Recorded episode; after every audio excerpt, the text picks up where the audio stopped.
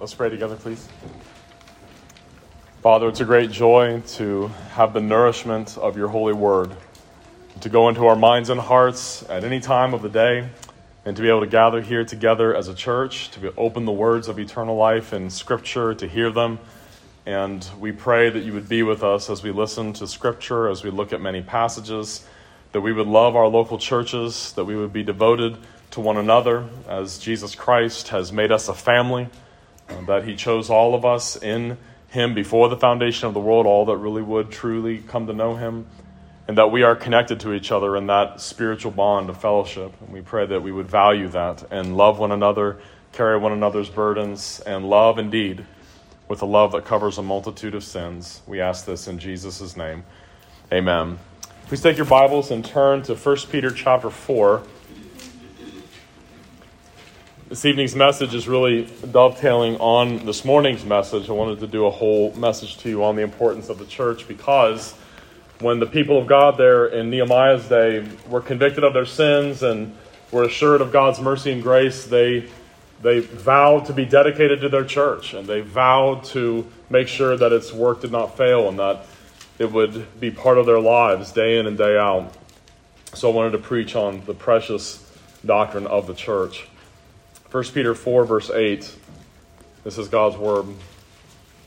Above all, keep fervent in your love for one another, because love covers a multitude of sins. And then one other passage I wanted to read. Uh, turn to the left there in your Bible to Colossians 1.29.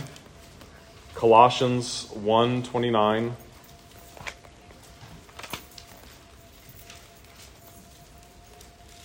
Colossians chapter 1, verse 29.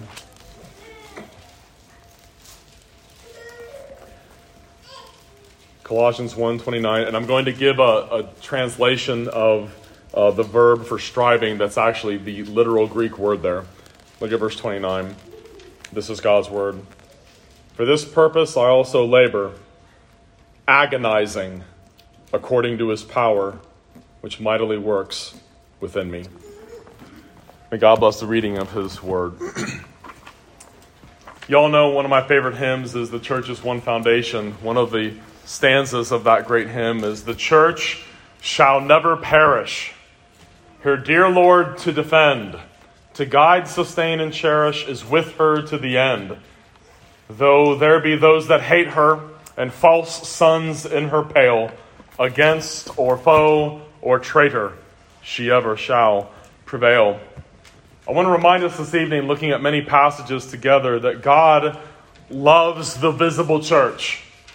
God loves the visible church, not just the invisible spiritual body of Christ.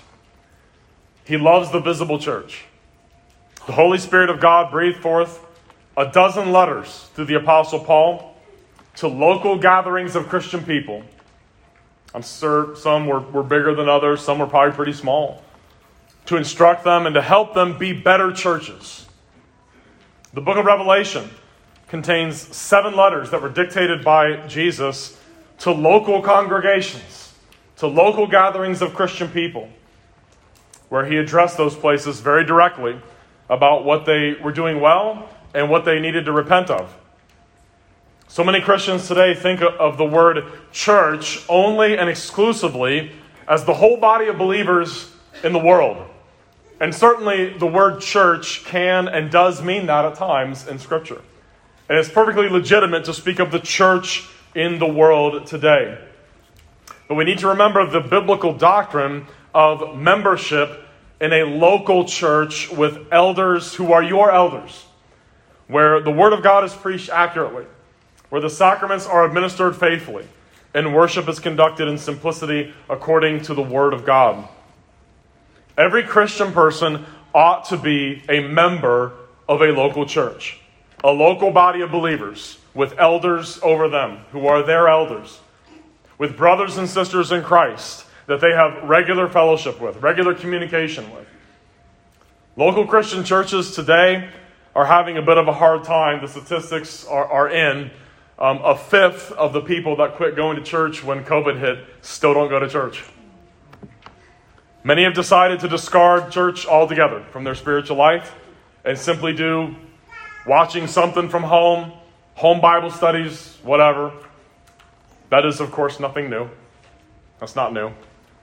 I was recently reading the historical foreword to a, a two volume work by a, a, 18th century Dutch theologian, uh, Van der Groe is his last name, his exposition of the Heidelberg Catechism published by Reformation Heritage. And the historical foreword to the book, one of the reasons that Van der Groe wrote that, that wonderful theology of the Heidelberg Catechism was the, the rise of what they called conventicles. And I actually looked up conventicles. I'm like, what is a conventicle?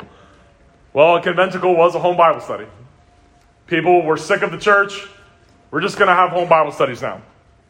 That's been in every century since the apostles died. Every century has had those kinds of movements. Home Bible studies, home church to replace the local church. Nothing new under the sun.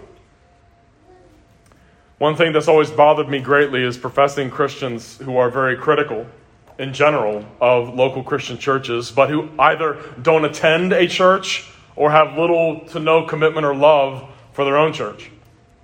And I've had to tell many such people hey, if you're the only one who understands what true godliness is, and you're the one who's living a godly Christian life, by all means come in here and show us how it's done.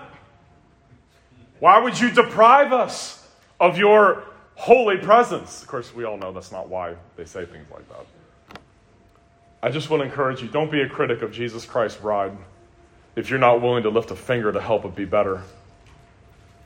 If you want to know how Jesus responds to people that mock, abuse, or criticize his bride, I would encourage you to read very slowly the book of Revelation. He does not take very well to that at all. You might think twice before you start throwing verbal grenades at what Jesus died to save and what he died to build in this world. Now, we should expect unbelievers, of course, they don't like the church. They, they hate the visible church in this world.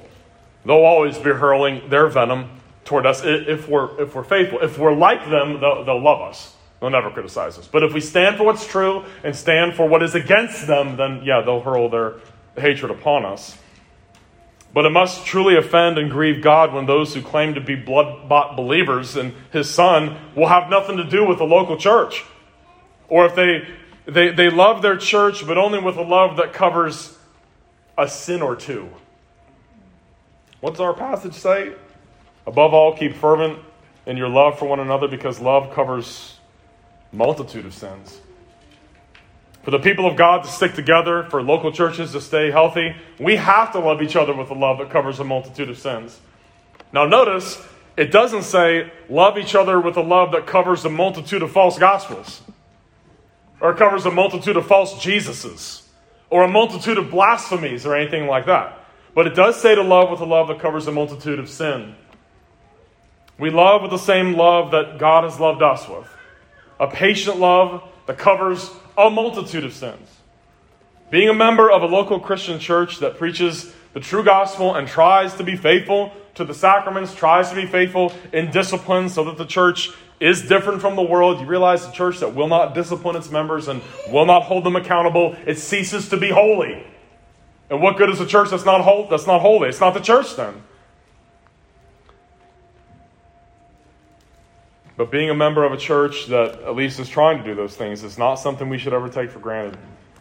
Now, I want to look at three things here. If you see your bulletin there, there's a three point outline. What is church membership? Where is church membership in Scripture? And why is church membership a pressing subject today?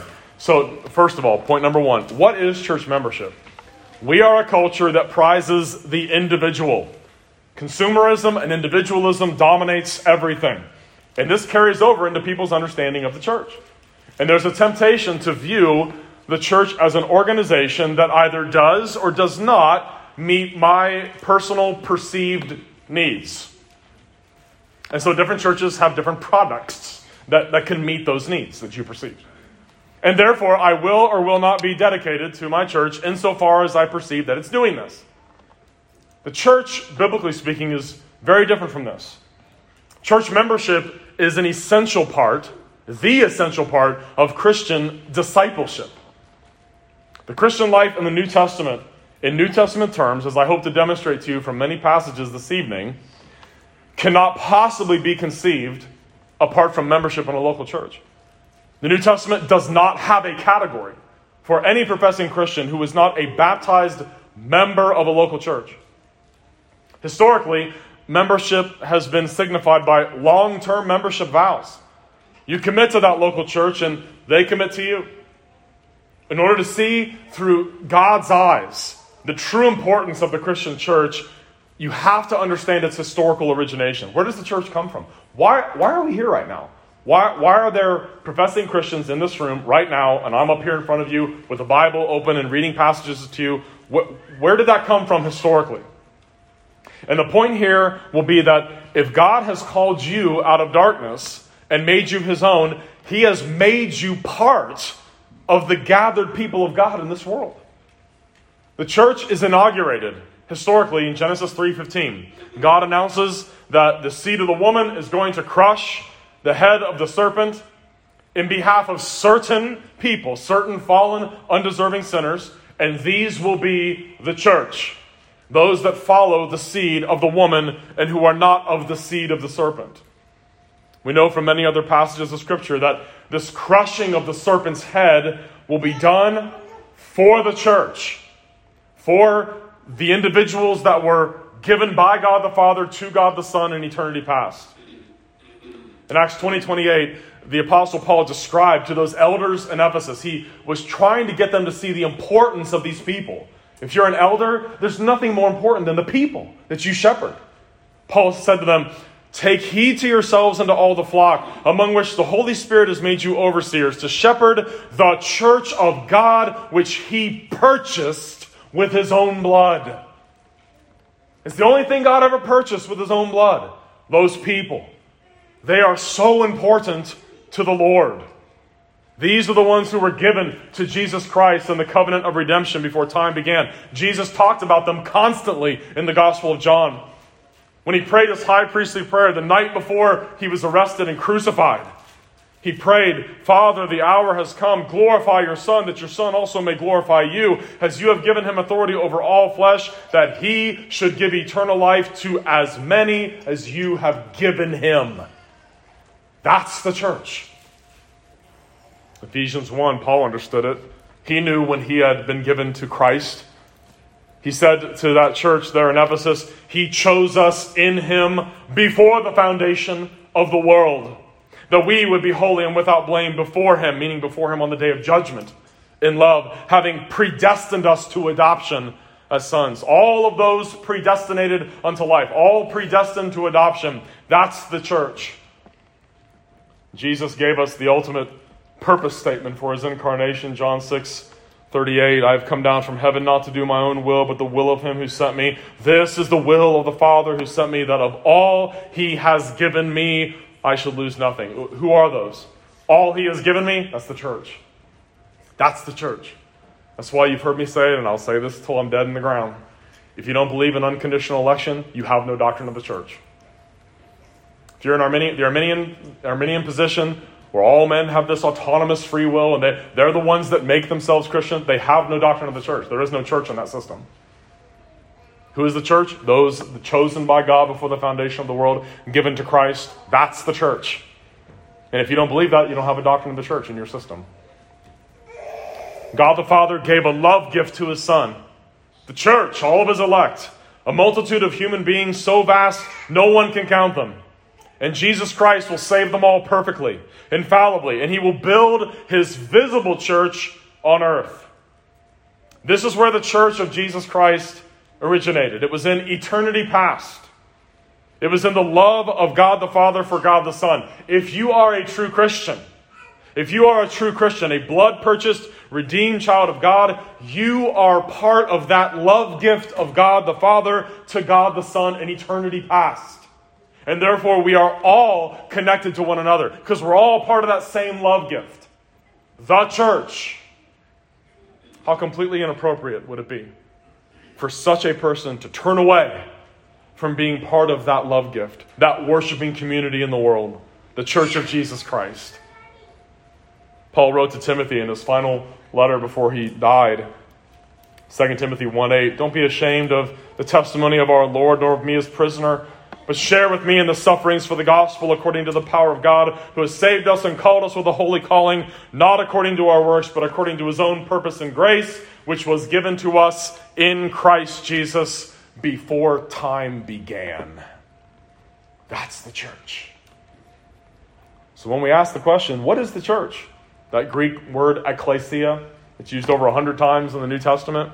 That word ecclesia, the word that we translate as church or congregation, it literally means the called out ones. The called out ones.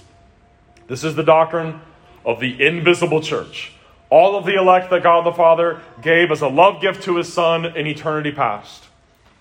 The Great Westminster Confession says of this invisible church. It says the Catholic, not Roman Catholic, but small c, universal. The Catholic or universal church, which is invisible, consists of the whole number of the elect that have been, are, or shall be gathered together into one under Christ the head thereof, and is the spouse, the body, the fullness of him that filleth all in all. But when we speak of church membership, we are talking about physical human beings who are alive right now, who profess to be Christians, along with their households. Their children who are gathered together into the local churches with them, who are under the authority of ordained church officers in subjection to the Word of God. This is how Jesus Christ has always historically been manifested in, his, in this world. The, the body of Christ is manifested in this way those who profess the true religion and their children and their households. And I want to tell you, there is no such thing as a Christian who does not attend one does not attend a church, and who does not have a desire to be joined with fellow believers in a local church. It's just not, it's a non-category in the Bible. 1 John 4 21. This is this commandment we have received from him. He who loves God must love his brother also. So that's the invisible church. Now, the doctrine of the visible church is a little bit different from this. The Westminster Confession, summarizing scores of passages of Scripture, describes it this way The visible church, which is what this is right here, which is also called Catholic or universal under the gospel, not confined to one nation as before under the law, consists of all those throughout the world that profess the true religion and of their children, and is the kingdom of the Lord Jesus Christ, the house and family of God, out of which there is no ordinary possibility of salvation. And that is precisely what God calls people in space and time to become part of. The calling of Abram. Remember, way back in Genesis 12, the calling of Abram is where the church begins to take historical form in the nation of Israel. Abraham and his children and his household after him, individual believers and their children and their households. This is what the visible church has always been composed of. It's always been composed of those that profess the truth and their households, their children. Genesis 18 19, God said about Abraham, I have known him in order that he may command his children and his household after him, that they keep the way of the Lord to do righteousness and justice, that the Lord may bring to Abraham what he has spoken to him. Abraham is to command his children, his household after him, to know the Lord, to follow his commandments. This is how the church is to operate and to self perpetuate in the world. In the New Testament, there is one people of God the church, the called out ones in the Old Testament, and the church in the New Testament. One people of God. Folks, it's not Israel and the church, it's the church and the church. The commanding of one's children and one's household is part of the church before, in the Old Testament, the coming of Christ, and it's part of the church after the coming of Christ in the New Testament. Remember this great scene when David was, or when uh, uh, Solomon was, was dying, or when David was dying and he was talking to his son Solomon? First Chronicles 28 9. As for you, my son Solomon, know the God of your father, and serve him with a loyal heart and with a willing mind. For the Lord searches all hearts and understands all the intent of the thoughts. If you seek him, he will be found by you, but if you forsake him, he will cast you off forever. Far from being merely an Old Testament teaching, this exact same pattern flows right into the New Testament, Ephesians 6 4. You fathers, don't provoke your children to wrath, but bring them up in the training and admonition of the Lord. Teach them to know Christ. Teach them our catechism. Teach them the Word of God and pray that God would save them. We are part of this sacred group of people, God's people and their households. That's never changed. We often talk about there being a lack of church discipline today. And people commit all kinds of very serious sins and continue to attend church, and the leaders of those churches do nothing about it. And obviously, such is shameful and should never be the case. However, folks, y'all, you got to get this part. Please, please hear this. It is critical to know that church discipline is not merely negative, confronting and dealing with sin and, uh, uh among the membership. That's not primarily what church discipline is. It is two pronged. Church discipline is also and primarily the ongoing reading and preaching of the Word of God and the instruction of God's people to believe and obey all that Christ commanded us. Right now, we are engaged in church discipline. Many people simply say, Look, I'm a member of the body of Christ. I don't need to be a member of or attend a local church. And when they say I'm a member of the body of Christ, they, they mean the, the spiritual brotherhood of believers all over the world. And while that is certainly true, to believe that acknowledging this is all that's required of professing Christians in this world is to miss one of the clearest teachings in the Bible. Jesus Christ established his church, the visible church. And as I said, there is no context for discipleship outside of membership in one. Jesus said in Matthew 16, 18, And I also say to you that you are Peter, and on this rock I will build my church, and the gates of Hades shall not prevail against it the ongoing teaching, the ongoing instruction of the ordained officers of the local church, and thus Jesus' ongoing building of the church in this world, that is not possible if people discard their commitment to a local, visible church. The building of the church means the visible church. The physical, local people of God and their children are that which Jesus is building. Jesus did not found the Bible study, although he often uses them for good. When they are under the oversight of and in association with and supportive of a local church. Jesus did not found parachurch ministries either, although he often uses them for good. When they are in association with, under the oversight of, and supportive of a local church. Jesus did not found Christian social events. Jesus did not found anything like that. He founded the church visibly on the earth. And we're not talking only about the larger body of Christ, we're talking about local gatherings of sinful, redeemed, professing believers and their households who are under the oversight of duly elected and ordained elders who hopefully, if God is blessing them, they have some deacons and who sit under the correct preaching of the Word of God and participate in the proper administration of the sacraments. In the entire Bible, the visible church is always the context of Christian nurture, growth, and discipleship. And that's why the second half of Nehemiah chapter 10 is them saying, We're going to make sure that we give our third of a shekel to the church. We're going to make sure they've got the proper wood they need. We're going to bring all of our offerings. We're all going to come to the feast. We're all going to do this stuff. We're going to be there. We're going to make sure the church doesn't suffer on our watch because God has been so good and gracious to us. In Scripture, there are no Lone Ranger Christians who don't attend church, are not, are not members of churches. Membership in a local church is the only context for Christian discipleship that's taught in the pages of the Bible. Did Paul ever write a letter to the Bible study that meets on the side in Rome? To the parachurch ministry, the, to, the, uh, to the ministry at the academy, the campus ministry in Colossae? They're all to churches. Okay, number two, where is the biblical evidence of church membership? Matthew 28 19, go therefore, make disciples of all the nations, baptizing them in the name of the Father and of the Son and of the Holy Spirit, teaching them to observe all things that I have commanded you. And lo, I am with you always, even to the end of the age. Amen. The Great Commission doesn't end with those things, it begins there. Who does the baptizing? It's the officers of the church. Who does that teaching and instruction? It's the officers of the church.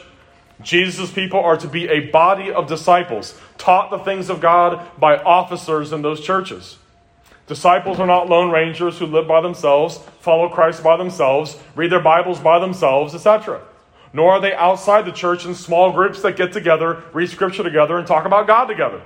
Now, those things can be wonderful, but they become sinful if they take the place of or are seen as a substitute for membership and life in a local church. Redeemed, baptized Christians are part of something bigger the visible church on earth, called by Christ, set apart by Christ, to shine his light on a hill to the watching world. Do you see why it's so important that we labor and love with unity in mind, that we try to stick together, we try to love one another? Not at the expense of truth ever, but unity wherever possible. In the book of Acts, how was the Great Commission carried out? The gospel was preached. Faith and repentance was granted by the Holy Spirit to lost people. And those professing uh, belief were baptized by the leaders of the church. And those converts with their households joined the saints. They didn't just go back home and continue on with life, they became part of the institution in Acts 2:47, praising God and having favor with all the people, and the Lord added to the church daily those who were being saved. What does that phrase mean? Added to the church? It means they were added to the visible church. These early Christian communities loved each other deeply and they gathered together daily in the temple. They were by each other. They left their homes and came together in that group to hear the apostles' doctrine, to break bread, to fellowship together, and to live together to love each other, to get to know each other. They persevered through some horrendous times together. They had to deal with false teaching, they had to deal with persecution from Rome, persecution from Jews, etc.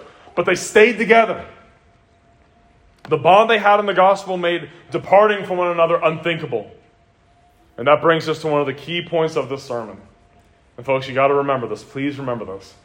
There are direct biblical laws and commandments that God has spoken to you, if you claim to be a Christian, that you could not ever obey without being a member of a church.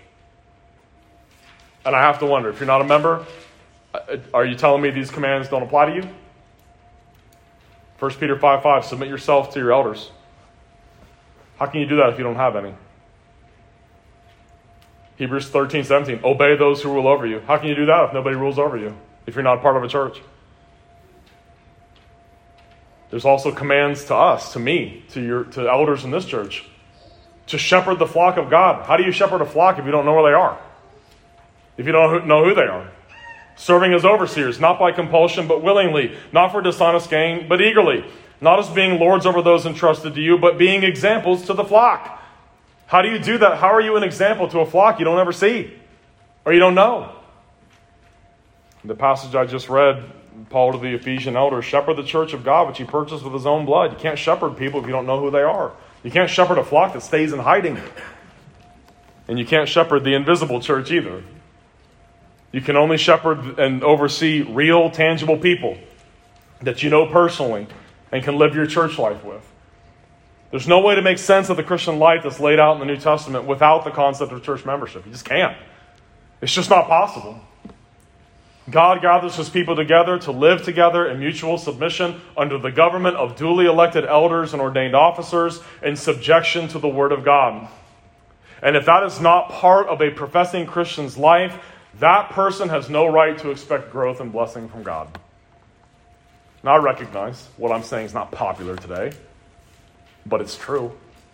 It's what Scripture says. You know, there's so much good that can be said of churches where you know people and you yourself are known by people intimately. There have been people in this church I've cried with and wept with over stuff that's gone on in my own life. People who have been there for me and my family in some of the darkest moments I've ever known in this life so far. I don't know how I would have gotten through it without them. I don't. And I've tried to be there for as many of you as I, as I can. I've tried to stretch myself as thin as possible when you all have gone through stuff. But there's so much good that comes from people that know your pain and your struggles, that know, that see your good and your bad, and they still love you. They're still there with you. They still want to see you. They know your sins and can help you overcome them. I can't shepherd people if I don't know them at all. You can't preach effectively to them either. You know, John Calvin, one of the greatest pastors that God ever gave his church, he was a, an amazing expositor of Scripture, and he would write those sermons, and he wrote commentaries on uh, almost every book of the Bible before he died. And his expositional section was is glorious. You want to understand what Scripture means, you need to read Calvin's commentaries. But the application sections that he wrote in his sermons, they were based on his interactions with the people, and usually the people there didn't realize he was talking about them. And this is why, as much as I personally enjoy listening to good preaching via the internet, and I, I subscribe to a zillion podcasts and great stuff. I get fed every day by, by that stuff. But I want to tell you, there's no substitute for being there with someone you know and someone that knows you. There is no substitute for that. No, no amount of smartphone AI technology or whatever can replace that. Nothing can. This is exactly why Jesus appointed church government. Christian people need one another. They need shepherds. And you know what? Shepherds need shepherds. We're not bulletproof. We have feelings too. We have spiritual lows too. Point three why is church membership such a huge pressing topic in our day? The great Protestant Reformation was not a liberating of Christians from the church. As much as people in our day have come to see it that way, that's not what the Reformation, the Protestant Reformation, was all about. The Reformation brought into the center of attention the following essential question Which church should I be a member of, Rome or Protestants? Now, why are there so many Protestants today who are comfortable with not attending church or not being a member of a church? Historically, here's why. You want to know why that's such a problem today? Here's why. As mainline denominations went liberal, true believers in those denominations found themselves abandoned by their own pastors, abandoned by their own elders. And they were left wondering what to do. Our pastors and elders, they don't believe anything anymore. They don't believe the gospel anymore. They don't believe the Bible anymore. And so those refugees from those apostate liberal mainline churches, they often found themselves just hanging out together, going to Bible conferences together, engaging in missionary work together. You know, even J. Gresham Machen founded an organization called the Independent Board of Presbyterian Foreign Missions. How bizarre is that? A Presbyterian founded an organization that was independent. Why did he do that? Because he wanted to have a believing missionary organization for the world because the mainline denomination was liberal. They didn't believe anything anymore. So he had to found something outside of it and made it independent. You know, I know IBPFM missionaries to this day, people that are still part of the Independent Board of Presbyterian Foreign Missions, founded by Machen. They were desperate. Their denomination had turned its back on God and turned its back on them. They'd been betrayed by it, so they had no use for it anymore. But you see, the, the church really left them by turning liberal and abandoning the Bible, the, the gospel, the law, and Christ. But the fact is, dear ones, the, the scriptures still stand. The solution to corruption in the church is not to turn your back on the church in general. The solution is to be part of a believing church, to found a new church that's going to be committed to the truth, and then support it, encourage it, be part of it, pray for it, weep for it as much as you can. The solution is to love with a love that covers a multitude of sins. When there's apostasy, when there's doctrinal compromise, yes, you have to abandon it. You've got to get away from that. But I would encourage you if you have a Bible believing church, you need to be part of it, love it, make a contribution to it. The church that you're a member of, if it has the word rightly preached and the sacraments rightly administered, it is a true church. The Spirit of God is there, and it's your church. It's your church. Without you, it's incomplete. I'd like to suggest something to you. I hope that you will weigh this carefully in your mind. Could it be that one of the reasons the church is as weak as it is in our country today is that many of its gifted members refuse to attend it and refuse to be part of it? There are essential parts of local bodies of Christ, they just won't come. They won't be part of it. Or they're half hearted in their commitment to it. I think that's very likely. We're missing people that should be here. There are gifted members of the body of Christ who really could add to the life of our church, but they just won't.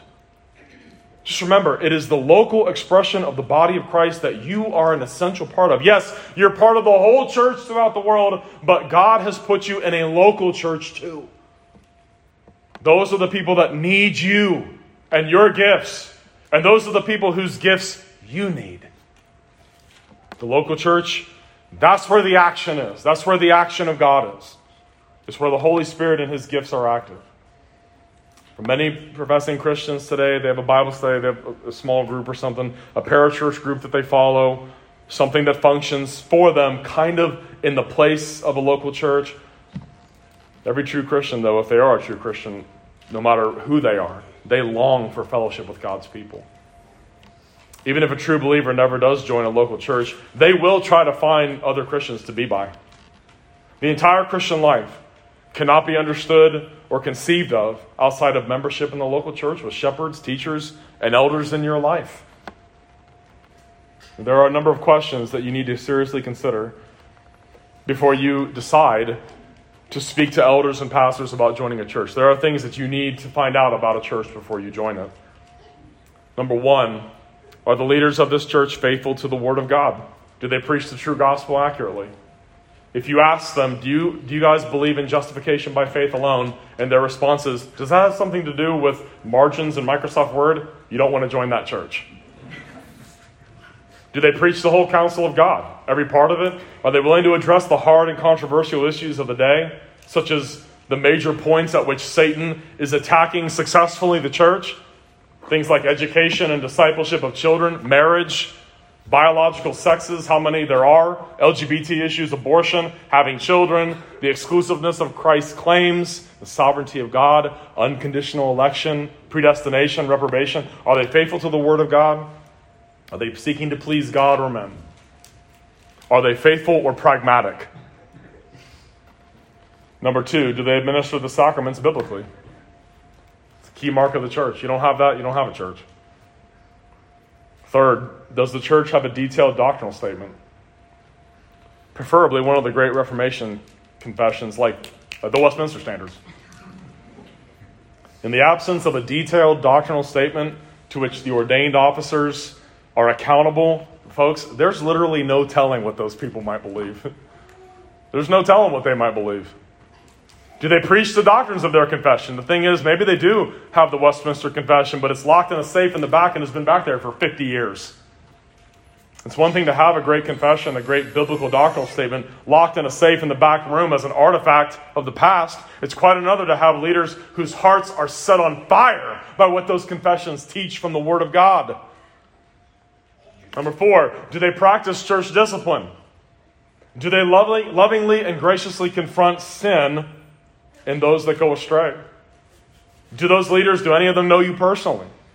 Do they know how to pray for you and your family? Do they hold you accountable? Do they know what sins you struggle with in your life? Do they love you? Do they love you? Fifthly, think about this one. Would you like your children and grandchildren to be under the instruction and pastoral care of the leaders in that church? Would you want your kids and grandkids to be under their oversight? If you can answer yes to those questions, you should be faithful and committed to those brothers and sisters in Christ. Pray for them, get to know them that you might rejoice with those who rejoice, mourn with those who mourn. And I want to encourage you church membership is for the long haul. Once you find a faithful, godly, biblical church, be in it for the long haul.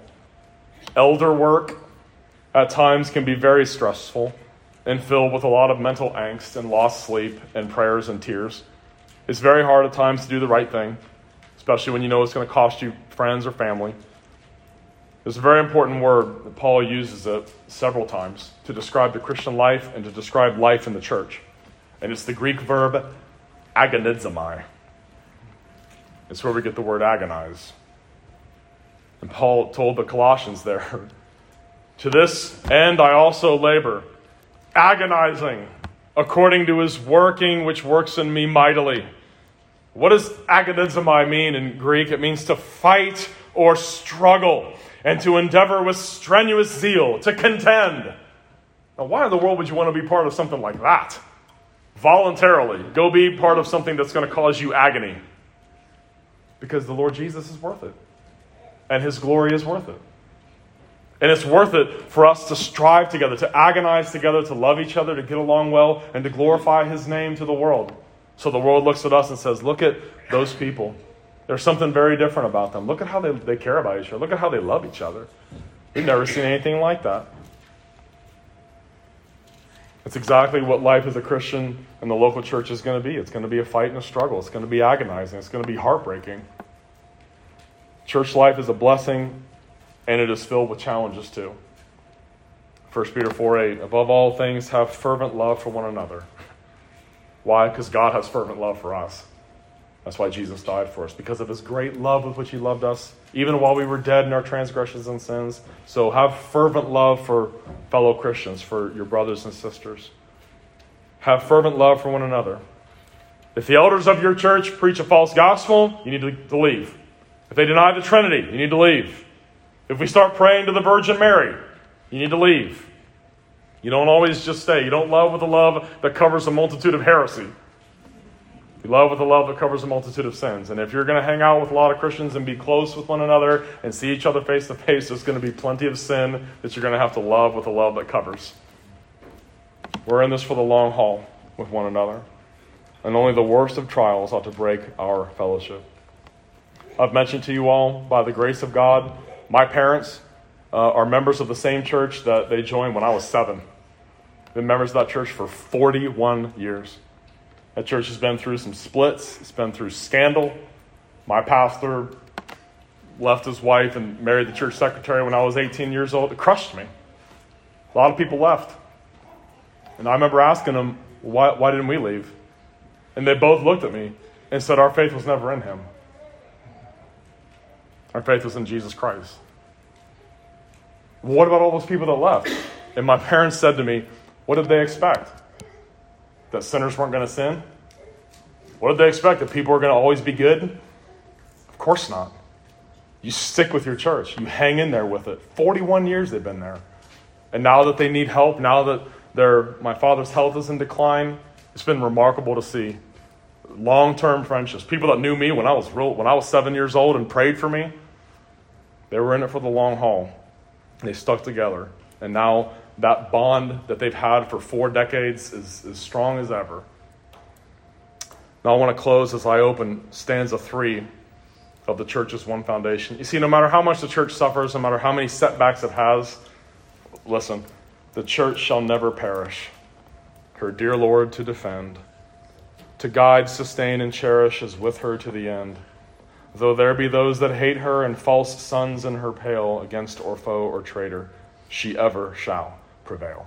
Let's pray. Father, it's a blessing to be part of the glorious body of Christ. Despite its problems and its setbacks and its difficulties and the things that it agonizes through, we are so blessed to have each other. We're so blessed to have your good gifts before us here this evening open Bibles, the Lord's Supper, and each other. May our hearts truly rejoice in the freeness of your grace, the fullness of forgiveness and salvation that you've given to us in Christ. And we pray that your church would thrive in this world, that there would be a renewal of commitment to it on the part of your redeemed people in the world who have been hurt by it, who maybe have had experiences that are so bad it's, it brings them low to even think of, of joining one. And Lord, I do understand that. But help us to love the church of Jesus Christ in this world. It's our Lord's project, and we pray that it would not suffer loss, not on our watch. We pray in Jesus' name. Amen.